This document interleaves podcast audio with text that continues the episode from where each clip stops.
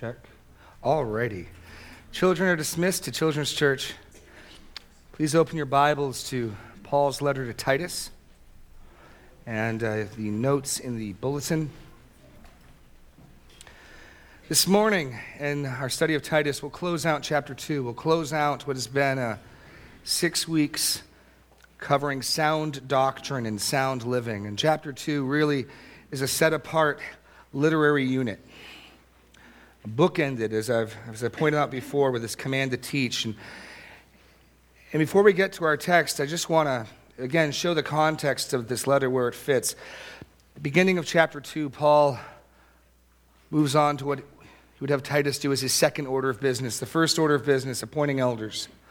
And chapter one, stating why he left him at Crete to set in order what was lacking in the church. And the first lacking issue was lacking biblical leadership, qualified leadership. And so the rest of chapter 1 covers that and the need for such leadership.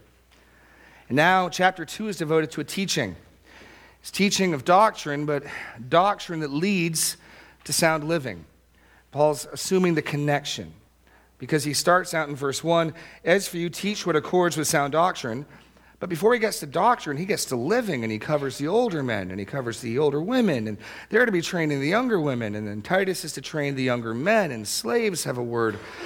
All before we get to our text for today, the doctrinal gospel foundation for all of this. In Paul's thinking, rightly understood doctrine transforms lives. Rightly understood doctrine is the foundation, is the motivation, is the root that bears the fruit of godly living. And so today we're looking at that root, and I'm very excited because we're looking at the gospel. We're looking at God's grace. Our text, our, the message this morning, saved and trained by God's grace, saved and trained by the gospel. And it's, it's a glorious passage. Let's just read it. For the grace of God has appeared, bringing salvation for all people, training us to renounce ungodliness and worldly passions, and to live self controlled, upright, and godly lives in the present age waiting for our blessed hope, the appearing of the glory of our great God and Savior, Jesus Christ, who gave himself for us to redeem us from all lawlessness and to purify for himself a people for his own possession who are zealous for good works. Declare these things, exhort and rebuke with all authority. Let no one disregard you. Let's pray. Lord God, it is our prayer that you would help us to understand the the height, the depth, and the breadth, and the width of your love. And now, as you look at your saving grace, Lord, um, we want to have a bigger understanding of your gospel, of your salvation, of what your Son did for us. So, Lord, open our eyes to behold wondrous things in your law. Lord, give us ears to hear, soften our hearts, increase faith, grant faith. Lord God, purify your bride by your word and by your grace. In Jesus' name, amen. And so, what we're going to do as we look through this passage, and man, you could do a three or four week series on this text. It is so rich. But we're going to study God's grace, and we're, and we're going to look at it in four points that we are saved by grace, saving grace, rather, training grace, intentional grace, and authoritative grace. And so, we're going to dive in, saving grace. Verse 11. Paul starts out with a for, linking this to what he has just said. For the grace of God has appeared bringing salvation for all people. Now, the link back is both to the preceding verse and the entire preceding section. Remember when we looked at slaves, he says that they're to not pilfer, verse 10, but to show all good faith, so that in everything they may adorn the doctrine of God our Savior. For the grace, and then he goes on to what is that doctrine of God? It's this section. So it links logically to the verse before, but it also links really to the entire section. As you saw the bookends, the teaching at the beginning and the commanding and exhorting and teaching at the end, this is the foundation. This is the doctrinal content. This is the truth that is to be the impetus, the motivating force for all that he said above. This is why old men need to live a certain way. This is why older men need to live a certain way. This is why the younger women need to live a certain way. Why the younger men need to live a certain way. And why the slaves need to conduct themselves in a certain way as well. This is the fuel for all of that. It's very rich. And he starts off with this great announcement For the grace of God has appeared, bringing salvation to all people. And you got to start and ask, okay, what is grace? Grace is a good thing, it's one of the best things. And very simply put, grace is unmerited favor. It's what you don't deserve. Mercy is not getting what you do deserve. Grace is getting some good thing that you do not deserve. And so God's grace has appeared. It's appeared, this grace. And as we're going to see, this is gospel grace. As, as we're going to see, this is the grace of the incarnation and the death and the resurrection of Jesus Christ. And so, your first blank, grace has appeared in Christ. And we can see that most clearly by the way he switches from talking about grace in verse 12 to talking about Jesus in verse 14 and 15. The grace that has appeared is the grace that has appeared in Jesus Christ. Literally, the word is shined forth, it is shown forth. This grace. That, that word for appearing is really to shine out. It's used in, um, in Luke 1 when Zacchaeus gets to, not Zacchaeus, Zechariah gets to see the baby Christ. He speaks a uh, prophecy extolling God and says, Because of your tender mercy, O God, whereby the sunrise shall visit us from on high, to give light to those who sit in darkness and in the shadow of death, to guide our feet into the way of peace. And that word to give light is that same word, to appear. It's a beautiful picture. We were in darkness in our sin, we were in darkness in this world, and God's grace has shone forth in the person of Jesus Christ. And, and a specific type of grace, because there's all types of grace that God gives. There's the grace of the rain, there's the grace of every heartbeat that we don't deserve, that we have no claim to. There's the grace of family, there's the grace of health, there's financial graces, there's governmental graces restraining sin and evil in the world. But this is a very specific grace that Paul is extolling. It's a grace that brings salvation. It's very specific because we're narrowing our focus. We could talk about the, the manifold graces of God and, and, never exhaust our supply, but Paul here is narrowing in the focus to a very specific grace. It's a saving grace. And so before we move any f- forward, I want to ask what are we talking about here? What is the salvation that grace brings? And that may seem like a silly question. Of course, we know what the salvation is, but what we're going to see in this text is actually the gospel is probably bigger than many of you realized, many of you imagined. This saving grace is, is much broader than we might at first think. And so I think it's helpful to review a little bit the way the Bible speaks of salvation. And what we see in the Bible and what we will see in this text is that the Bible is completely comfortable, the New Testament is completely comfortable, speaking of salvation in three senses in the past, in an ongoing present, and in the future sense. Um, and biblically speaking, we have been saved, we are being saved, and we will be saved. To give an example of this, when the Bible speaks of our salvation in the past tense, it's talking about the forgiveness, justification, sin's penalty removed from us. You'd see that clearly in a passage like Ephesians 2 8. It says, For by grace you have been saved through faith, and this is not your own doing. It is the gift of God. The Bible, though, can speak of salvation in the present sense. You Philippians 2, work out your salvation in fear and trembling. You're working something out. Or 1 Corinthians 15, 1 and 2.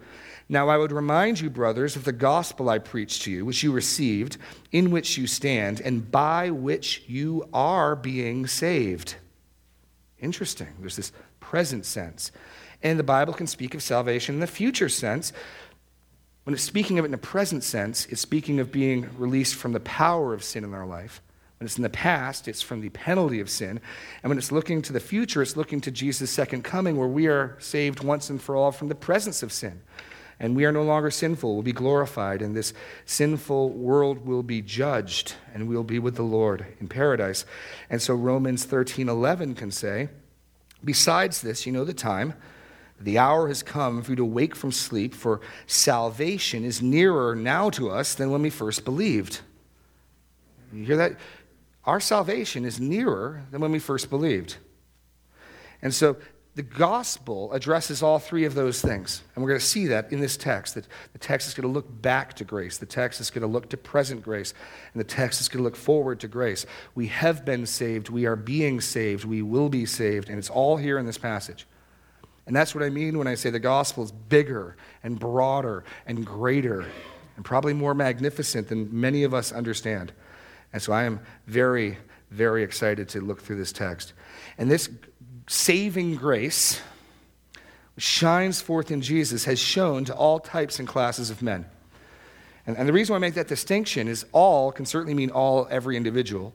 And in one sense, that is true. The gospel is a call, an invitation for anyone, anywhere, to come and be saved, and all who come will be saved. Yet in this text, it's pretty clear to me that he's really focusing on the, the, the, the fact that the gospel message invites all types of people, that God is not a respecter of persons. We've just seen instructions for older men, instructions for older women, younger women, younger men, and slaves. The gospel's for all of them. The gospel is for every type of person, every culture, every country. The gospel is for Muslims. The gospel is for Americans. The gospel is for Democrats. The gospel is for Republicans. The gospel is for everyone, every type of person. And that's what Paul has just shown. And this saving gospel grace has been shining forth. And what's interesting is, is this grace and is said to do things. The reason why the title, Saved and Trained by Grace, as we move to verse 12 and 13 into our training grace, grace is the operative agent here. This grace is said to train us. The grace of God has appeared, bringing salvation for all people, training us to renounce ungodliness and worldly passions. So, what is it that's doing the training? Well, in this text, it's the grace or the gospel of Jesus Christ. The gospel of Jesus Christ is training us. Isn't that interesting? And this is an important point to make because sometimes I think people can think of the gospel as the, only that which gets you in the door, as only that which gets you from death to life. It, it certainly does that. As only that which brings in justification, the forgiveness of sins, and growth in the Christian life is, is due to some other principle, some other teaching, some other doctrine, some other motivation. It's not true. What is training us to renounce ungodliness in this passage? It's the grace of God that has shined forth, bringing salvation to all. It's the gospel. The gospel is doing the training, which means the gospel that saves is the gospel that sanctifies. The gospel that saves is the gospel that doesn't leave us forgiven, dirty sinners in present life, but forgiven. It sanctifies us. It trains us. The word for training is for pedagogy. Think of a coach, think of a parent or a teacher training a child. That's what the gospel is doing. And, and this is really important because I've encountered in my Christian life people that want to separate um, the saving work of the gospel from the ongoing work of, of discipleship and sanctification. And, and they are separate in the extent that justification, being forgiven, is different than being growing in grace. But it's the same gospel doing both. And so, if, if the gospel is not training you, the gospel has not saved you. If the gospel is not training you, if you're not being built up and schooled by and in the gospel, then the gospel has not saved you. It's like a cure to a disease that not only halts the progress of the disease, but actually brings you back to health. You see, if it was just forgiveness, it would stop the progress. We, we all have a penalty. We're all headed to death. It would be as if a doctor told you that you had a week to live, you have a sentence of death. And you take a, take a cure. And not only does the cure halt that, but all the damage that the disease has already done in your body, it reverses. The gospel does that as well. It trains us. And, and this is also stretching our definition of grace because we tend to think of grace as tolerance, grace as well, it's okay. But here's a training grace. Here's a, a, drill sergeant grace. Here's a coach grace. Here's a grace that urges and spurs and trains us on. It's the same gospel. It's the same gospel grace training us.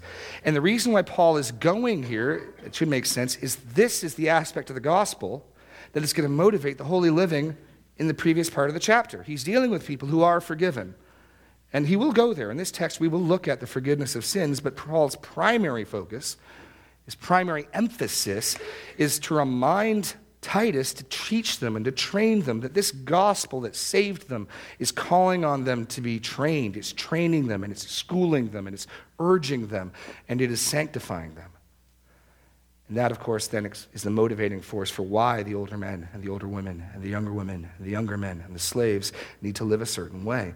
I just think it's fascinating. Paul is not appealing to some other principle. He's not saying, because the gospel saves you, now out of gratification, serve and obey God. He doesn't say that. Elsewhere, he might say that. Here, it's the same gospel spurring us on to holiness that saved us. And so, what is the gospel training us to do then? What is this training grace? Paul says it negatively and positively. We are to renounce and to live and to wait. That, that is what the gospel is training us to do.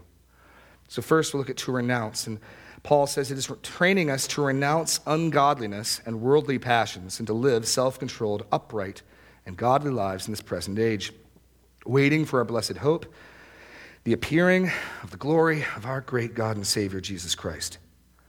And so the blanks there, we are to renounce both the root and fruit of sin, training us to renounce the root and the fruit of sin. And the reason why I phrase it that way is because those two terms, ungodliness and worldly passions, ungodliness speaks to the attitude, the anti God attitude, the my way or the highway attitude. And the worldly passions are all the different ways that gets carried out. See, in each and every one of us born into this world, there's a principle of me, my, my way, my rights, my thinking, my freedom. It's an anti God attitude, it's an anti creature attitude. It's the attitude of Adam and Eve in the garden when they said, Well, we're going to do what we want. We're not going to believe you. It's the attitude of my children when they say no. It's the attitude of all of us naturally. And the gospel comes along and is training us and is calling on us and is schooling us to renounce that type of autonomy, to renounce that type of living. And that principle in the heart, self, self will, self determination, self actualization, all those selves, and to focus and look to Christ. And not only that root principle, but then every single manifestation, all the passions, desires of the world which just speaks to every different way people can live out that autonomy. We're to renounce that.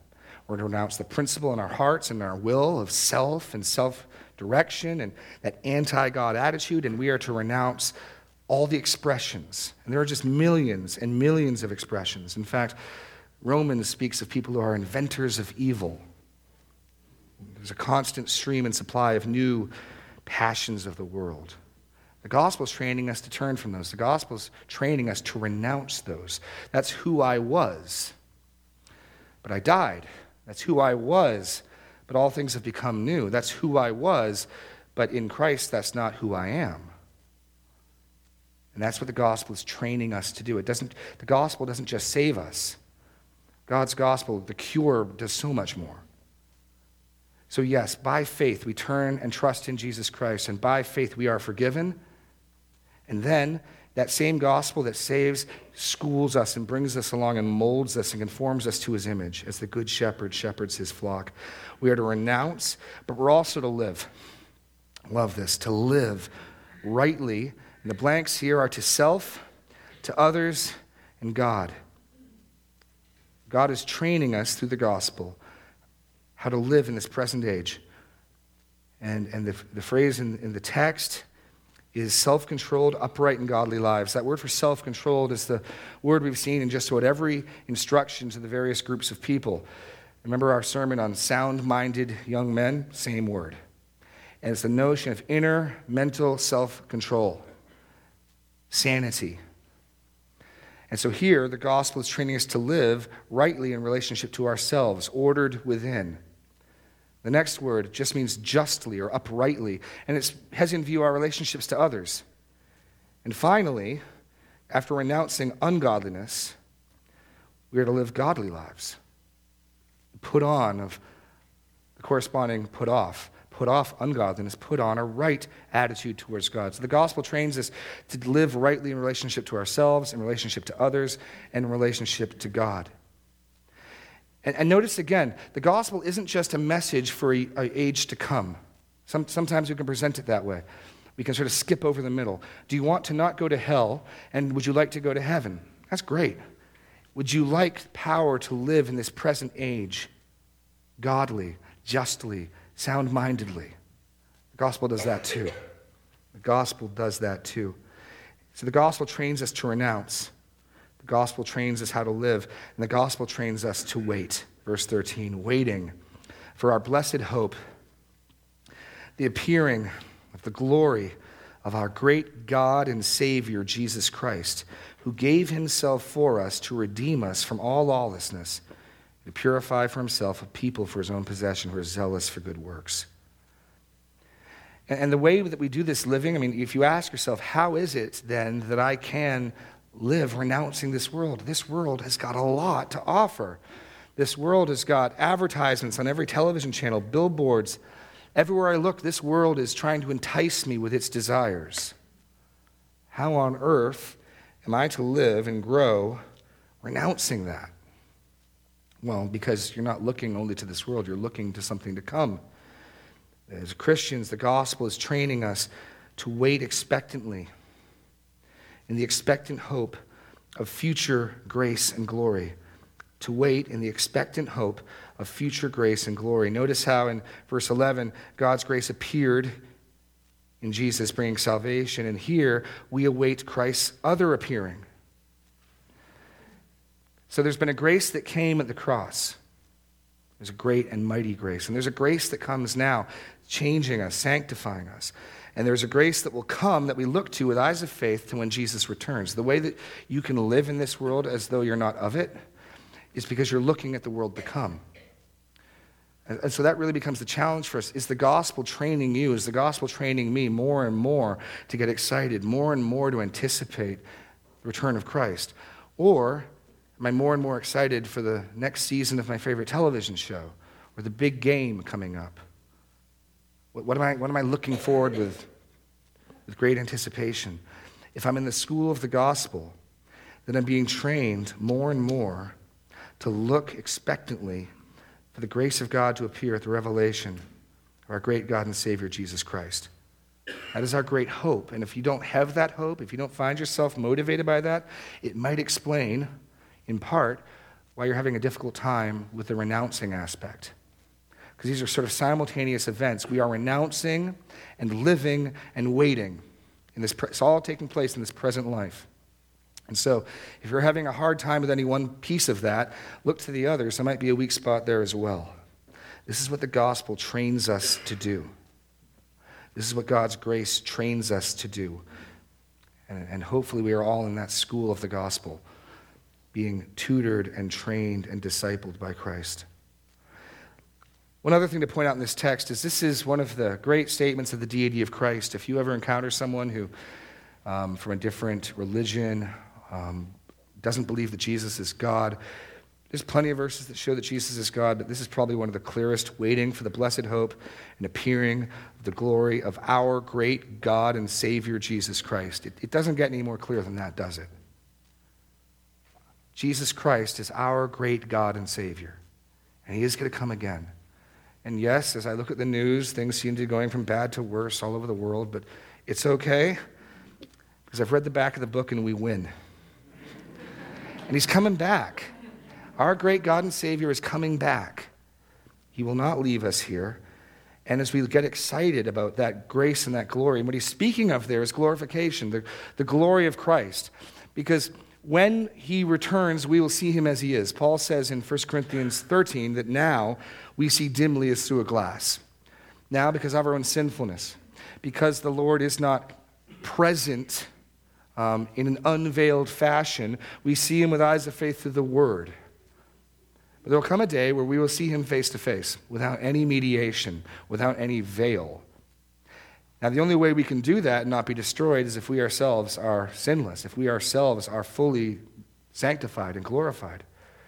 And so that's what Paul is summing up here when he talks about the appearing of the glory of our great God and Savior Jesus Christ, is that eternal state, that, that glorious appearing and changing of us, because as we behold glory, we are glorified from one image of glory to another. And so, simultaneously, when we behold the Lord, we will see him as he is, and we'll be like him without sin. Colossians 1:27 calls it the hope of glory, which is Christ in us. And so, if you have tasted and seen that the Lord is good, if you've entered the gospel gate by faith, then the grace of God at work in the gospel is changing and channeling and schooling and tutoring you to renounce this world's wisdom and this world's way of living, to live rightly and to live expectantly, waiting. This grace trains. And then it's as though Paul can't name Jesus without speaking some more about him. And so, verse 14 now, we look to intentional grace. Paul's train of thought here is, is, is not really stacked, it's more linear. He's going along waiting for the blessed hope and the appearing of our great God and Savior, Jesus Christ. And then he can't just stop there. He's got to tell you some more about Jesus. You can't name him without extolling him who gave himself for us to redeem us from all lawlessness and to purify for himself a people for his own possession who are zealous for good works. And so, in this passage, what we see, what we're looking at when I say intentional grace, is what was God's purpose in saving us? What was God's purpose in sending his son? What was God's intention in doing what he has done? Or another way, what, what does the gospel intend to do to us? And here we're going to see two things, two intentions that Jesus gave himself up to redeem us, and that Jesus gave himself up to cleanse us. You see that in verse 14, who gave himself for us to redeem us from all, all lawlessness and to purify for himself a people for his own possession who are zealous for good works. And we'll take these one at a time. First, why did Jesus die? Why did Jesus willingly give himself up on the cross? Remember, he said, No one takes my life from me. I lay it down on my own accord. He gives himself up voluntarily for us. He did so to redeem us from all lawlessness. And that blank you put next to there, you can put justify, which is a fancy way of saying forgiveness. Jesus died to remove the penalty of sin from us. All of us were sinners. All of us had incurred judgment under the righteous rule of God. We had rebelled in our heart and our thoughts and our actions and our words. We were helpless to pay the penalty ourselves because most of us don't want grace. Most of us want to work for our salvation. And working for something is the antithesis of grace. Grace, remember, unmerited favor, but it's humbling because I don't deserve it. And all of us intuitively want to work, work, work, work, work so we can earn something that we can take pride in because we did it. And Jesus gave himself up for us to redeem us, to, to have us be forgiven. And this is the aspect of the gospel that if I were to ask you, why did Jesus die? Most of you would probably say, and you'd be absolutely right. Jesus died so that we could be forgiven. Jesus died to redeem us. Jesus died to remove the curse of the law from us. Jesus died so that our record of sins could be nailed to the cross with him. Amen, amen, and amen. There's another reason this text says Jesus died. Jesus gave himself up to cleanse us and to purify for himself a people zealous for good works. And so, next to cleanse, I want you to put the word sanctify. Sanctify, which is a fancy way of saying making more holy, purifying, as the text says. And so, the first one speaks of that one time action at the beginning where by faith, by turning to Christ from, from sin and from however you were living your life, looking to Him, you trusted in Him. And in the moment in time, you were forgiven. In the moment in time, you went from death to life. You went from alienation to sonship to daughterhood. Jesus died to do that, but Jesus also died to cleanse us. To cleanse us. He died so that not only would the penalty of sin be removed from us, he died so that in this life, now as we live in this present age, sin's power would be removed from us as well. And even though this text doesn't explicitly say it, 1 Peter 3 8 also says Jesus died to bring us to God. Remember, I said the gospel is past, present, future. Well, we were in verse 13 looking to Christ's coming, so the future aspect of the gospel is there as well. But it's equally biblical, equally biblical to say Jesus died for our forgiveness. Jesus died so that we could become sanctified. We could have power to resist sin. And you could say Jesus died according to 1 Peter 3:18 to say Jesus died to bring us to God.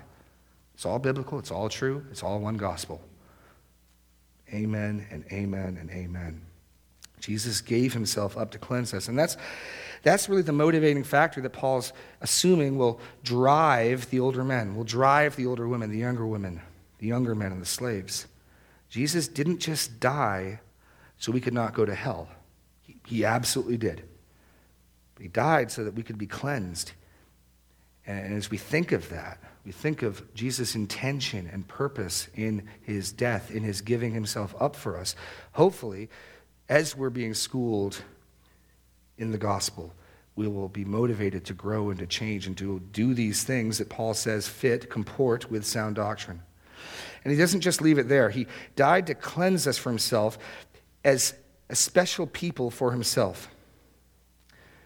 The ESV renders it who gave himself for us to redeem us from all lawlessness and to purify for himself a people for his own possession. And that phrase, purify for himself, I think the King James says, a peculiar people, or a treasured people, or a special people. And I just, I just love that. Jesus' intention is to come for his bride, to use the language of Ephesians 5. Jesus came to get a bride for himself, a bride of the redeemed. And he didn't just stop there to die for his bride, but he cleanses his bride. Husbands are extolled. You probably have heard this at weddings. Husbands, love your wives as Christ loved the church and gave himself up for her so that he might cleanse her by the washing with the water of the word. Jesus gave himself up to cleanse his bride, to make for himself a special people. And that phrase, for himself a people, is rooted in an Old Testament idea. Um, in Exodus 19:5, when God takes Israel out of Egypt and brings them to Mount Sinai, before he gives the law, before the Ten Commandments, before the priestly code, the first word he says to them for why he brought them there is this in Exodus 19:5 through 6. Now therefore, if you will indeed obey my voice and keep my covenant, you shall be my treasured possession. The Greek translation of the Old Testament, same phrase, same exact words. You shall be a treasured possession among all peoples, for all the earth is mine. You shall be to me a kingdom of priests and a holy nation. And the book of Deuteronomy picks up on the same phrase, Deuteronomy 7 6. You are a people holy to the Lord. The Lord your God has chosen you to be a people for his treasured possession out of all the peoples who are on the face of the earth. And Peter picks this up in the New Testament, 1 Peter 2 9. You are a chosen race, a royal priesthood, a holy nation, a people for his own possession. Do, do you get how intimate that is? How special and beloved we are? Jesus didn't just die, so, okay, I'll see you later at heaven. He died for a people that he intimately loves. He died to cleanse his bride, whom he will marry at the wedding feast of the Lamb. He died for, for an intimate relationship with us, is a special people for himself. And then that people is further qualified as ones who are zealous for good works, zeal, energy, excitement. A zealot in the New Testament was basically the equivalent of a terrorist. Simon the Zealot. These, these are the people who are so zealous, they're fighting the Romans. Um, and I won't go so far as to say the Lord wants us good works terrorists, but he wants us zealous. He wants us excited. This is why he died. Jesus died so that I could be zealous for good works. Jesus died so that Greg could be zealous for good works. That is his goal and intention. It's not the only goal and intention. We've seen he died to save us from sin, but he also died so that we would be passionate about good works, which is pretty much the major theme of the whole book. Good works show up repeatedly we go back to chapter 1. Take a look here. Titus 1 1. Because remember, this new baby church is living in Crete, and Crete is a decadent and godless culture. And so, this new baby church, just birth, is still looking an awful lot like the world and the culture around it. And so, Paul, knowing the church is not ready to stand on its own two legs yet, leaves Titus behind, and they need leaders, but they need to start acting differently than the culture. They need to start acting like Christians. And so, even in this introduction in 1 1, Paul, a servant of God and an apostle of Jesus Christ for the sake of the faith of God's elect and their knowledge of the truth which accords with godliness. With godliness. His major concern for the false teachers in verse 116 is that they profess to know God, but they deny him by their works. They are detestable, disobedient, unfit for any good work. That's, that's one of the big problems with these false teachers. They're not qualified, they're not able, they're not living good, godly lives. Which is why, then, in verse 7 of chapter 2, Paul wants Titus to show himself in all respects to be a model of good works. Chapter 3, verse 1 reminds them to be submissive to rulers and authorities, to be obedient, to be ready for every good work. 3 8 this saying is trustworthy, and I want you to insist on these things so that those who believe in God may be careful to devote themselves to good works. And 314, and let our people learn to devote themselves to good works so as to help cases of urgent need. You, see that big thread, that big theme going through the book? that's one of Paul's major concerns. Without First, you need qualified leaders to teach and model for the people. And then you need to exhort and encourage the people to live these lives that are different than the culture. And the motivation for this is because that's why Jesus died. That's the motivating factor. The other motivating factor is that's what the gospel does. And so people that claim that they're saved by the gospel need to evidence that they're being schooled by the gospel. They need to evidence that they are, they've taken the cure. We said it earlier. If you reject this aspect of the gospel, if you aren't interested in good works, if you aren't interested in being schooled by the gospel, then you're rejecting the gospel. You're, you're rejecting the salvation if you're rejecting the sanctification. If you, if you don't have any interest in this, then you don't have any interest in the gospel. Because it's one gospel that does the saving, and it's one gospel that does the sanctifying. Jesus, one death on the cross so that we might be forgiven, Jesus' death on the cross so that we might become zealous for good works. It's, it's a package deal. And that's what Paul wants Titus to remind the Cretans about. That they need to live in accordance with the gospel, that they need to live in that school. Because that's why Christ died. Gave himself to redeem us. And he gave himself to cleanse us and to make for himself a people for his own possession, a treasured people, a peculiar people, zealous for good works. That's God's intention and goal in sending his son. That is Jesus' intention for you. That's why he died.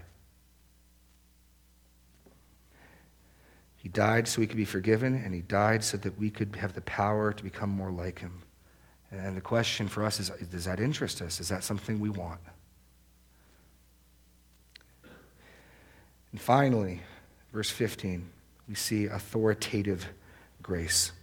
Authoritative grace. Paul tells Titus, declare these things, exhort and rebuke with all authority, let no one disregard you. Let no one disregard you. And we're just going to look at the centrality of this message, this gospel, and unpacking the gospel. I mean, the gospel is easy enough for a child to understand, and the gospel is deep enough for us to study and get lost in for the rest of our lives. But there can be a danger sometimes of so simplifying the gospel to four spiritual laws or two sentences that, that we don't move on to really grasp its depth and its height and its breadth. And that's what he's doing here. He's unpacking the gospel somewhat. He's saying, Titus, devote yourself to. Just teach and declare and exhort, reprove and convict with all authority we see this fundamental centrality and importance of these things. This isn't a message for beginners. Let me move on to deeper things. This is the message. This is what saves us. This is what sanctifies us. And really, as we study other doctrines, we don't really understand them rightly till we see them as flowing out of the gospel. I mean, I've said this to other people whatever text I'm reading, whatever text I'm teaching, whether it's the Psalms, whether it's Leviticus, whether it's Philemon, I want to see how it either flows into and points to the gospel or it comes out of the gospel. Because until I understand truth as it relates to the death, burial, and resurrection of Jesus Christ, I don't understand it. It's either pointing there and getting us there, or it's coming out of there. This passage is coming out of the gospel because Jesus died. The older men are to live this way. Because God's grace has shown, the older women are to live a certain way. Because God's grace has shown forth, the younger men need to live a certain way. That's the way this works. And this message, you don't move on past it. I mean, notice how Paul stacks up his terms declare these things and exhort and rebuke. And then, in case that's not clear enough, with all authority You're starting to get the idea of how central, how important this message is. Declared, teaching, exhorting, probably speaking, but coming alongside and encouragement, maybe counseling. Rebuking is the same word used in chapter 1, verse 9 for elders who are able to refute those who contradict. This is various ministries of the word. This is pulpit ministry. This is Sunday school ministry. This is counseling ministry. In every space where we're speaking truth, we're speaking this. That's the point. Every, every place we're bringing God's word to bear, whether it's from the pulpit or from the counseling, we're bringing the gospel. If you're not bringing the gospel, you're not bringing anything. And the gospel applies to all areas of life. And it's that challenge for us to make that connection. Sir, you need to change the way you're living. You need to live a more sound minded life because of the gospel. Young man, you, you need to live your life a certain way because of the gospel. That's the challenge. It's what protects us from moralism. Otherwise, we leave the gospel as something for beginners, and now here are the rules. You're, you're going to be a moralist real fast that way. And so all of our conduct needs to come out of and flow out of and adorn the gospel. The fundamental centrality of these things, or gospel centeredness of this message. And he's, he's not to let anyone disregard him. I mean, not only, Titus, devote yourself to this, teach nothing but this in every context, teach it. And if anyone's standing in your way, shut him down. I, I don't know what it looks like for no one to let no one disregard you. Um, I don't know exactly what that might mean, but I'd be interested to see what that looks like in practice. You know, someone's trying to stop, he's just shutting them down. Uh uh-uh. uh we're preaching and declaring the gospel and its implications to all life, with all authority in all contexts, not letting anyone or anything get in the way. Which brings us now to our final point submission and obedience to the demands of grace. Because that's really the point, at least in this context, that Paul is trying to drive Titus to teach. Remember, this is all about motivating and the foundation for why all of the different groups in the church the older men, the older women, the younger women, the younger men, the slaves why they all need to change the way they're living, why they all need to be exhorted and encouraged and taught to live differently than the culture. And so, what we see is grace has demands. This grace that did the shining is also the grace that does the training. And trainers generally are not asking you to do things. I don't know if you've been on a sports team, your coach doesn't generally say, Hey, would you mind going out and receiving some? No, they just tell you, Johnson, you're over there, and, and they just set it up. School teachers, these good ones, generally don't ask kids, could, Would you guys mind taking out your textbooks? No, let's take your textbooks out, open to page 57. This, this grace that trains demands things of us. And I know this can stretch our thinking because we're just used to just grace sort of being offered on a platter, like, here you go. Would you like a mint? And the grace of God does come like that. It comes to where we are, but it, it, it takes hold of us and it demands things of us. And, and this explains then why we can get the preaching of the cross, the preaching of the gospel in the New Testament in ways that might stretch our thinking. Mark 1 14 to 15. Here's Jesus first preaching the gospel. Now, after John was arrested, Jesus came into Galilee, proclaiming the gospel of God, saying, the time is fulfilled. The kingdom of God is at hand. Repent and believe in the gospel. He's not asking, that's a command.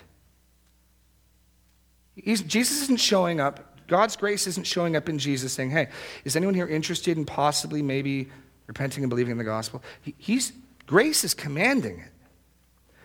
Paul says even more clearly in Acts 13, 17 30, the Areopagus. Times of ignorance God overlooked, but now he commands all people everywhere to repent. That's Paul's gospel message. God has commanded you to believe. God has commanded us to repent. Which is why he can speak in Romans 1 5 of his apostleship, through whom he says we received grace and apostleship to bring about the obedience of faith for the sake of his name among all the nations. It's also why he can speak of the failure of the Israelites why did, why did Israel miss their Messiah? They refused to submit to God's grace.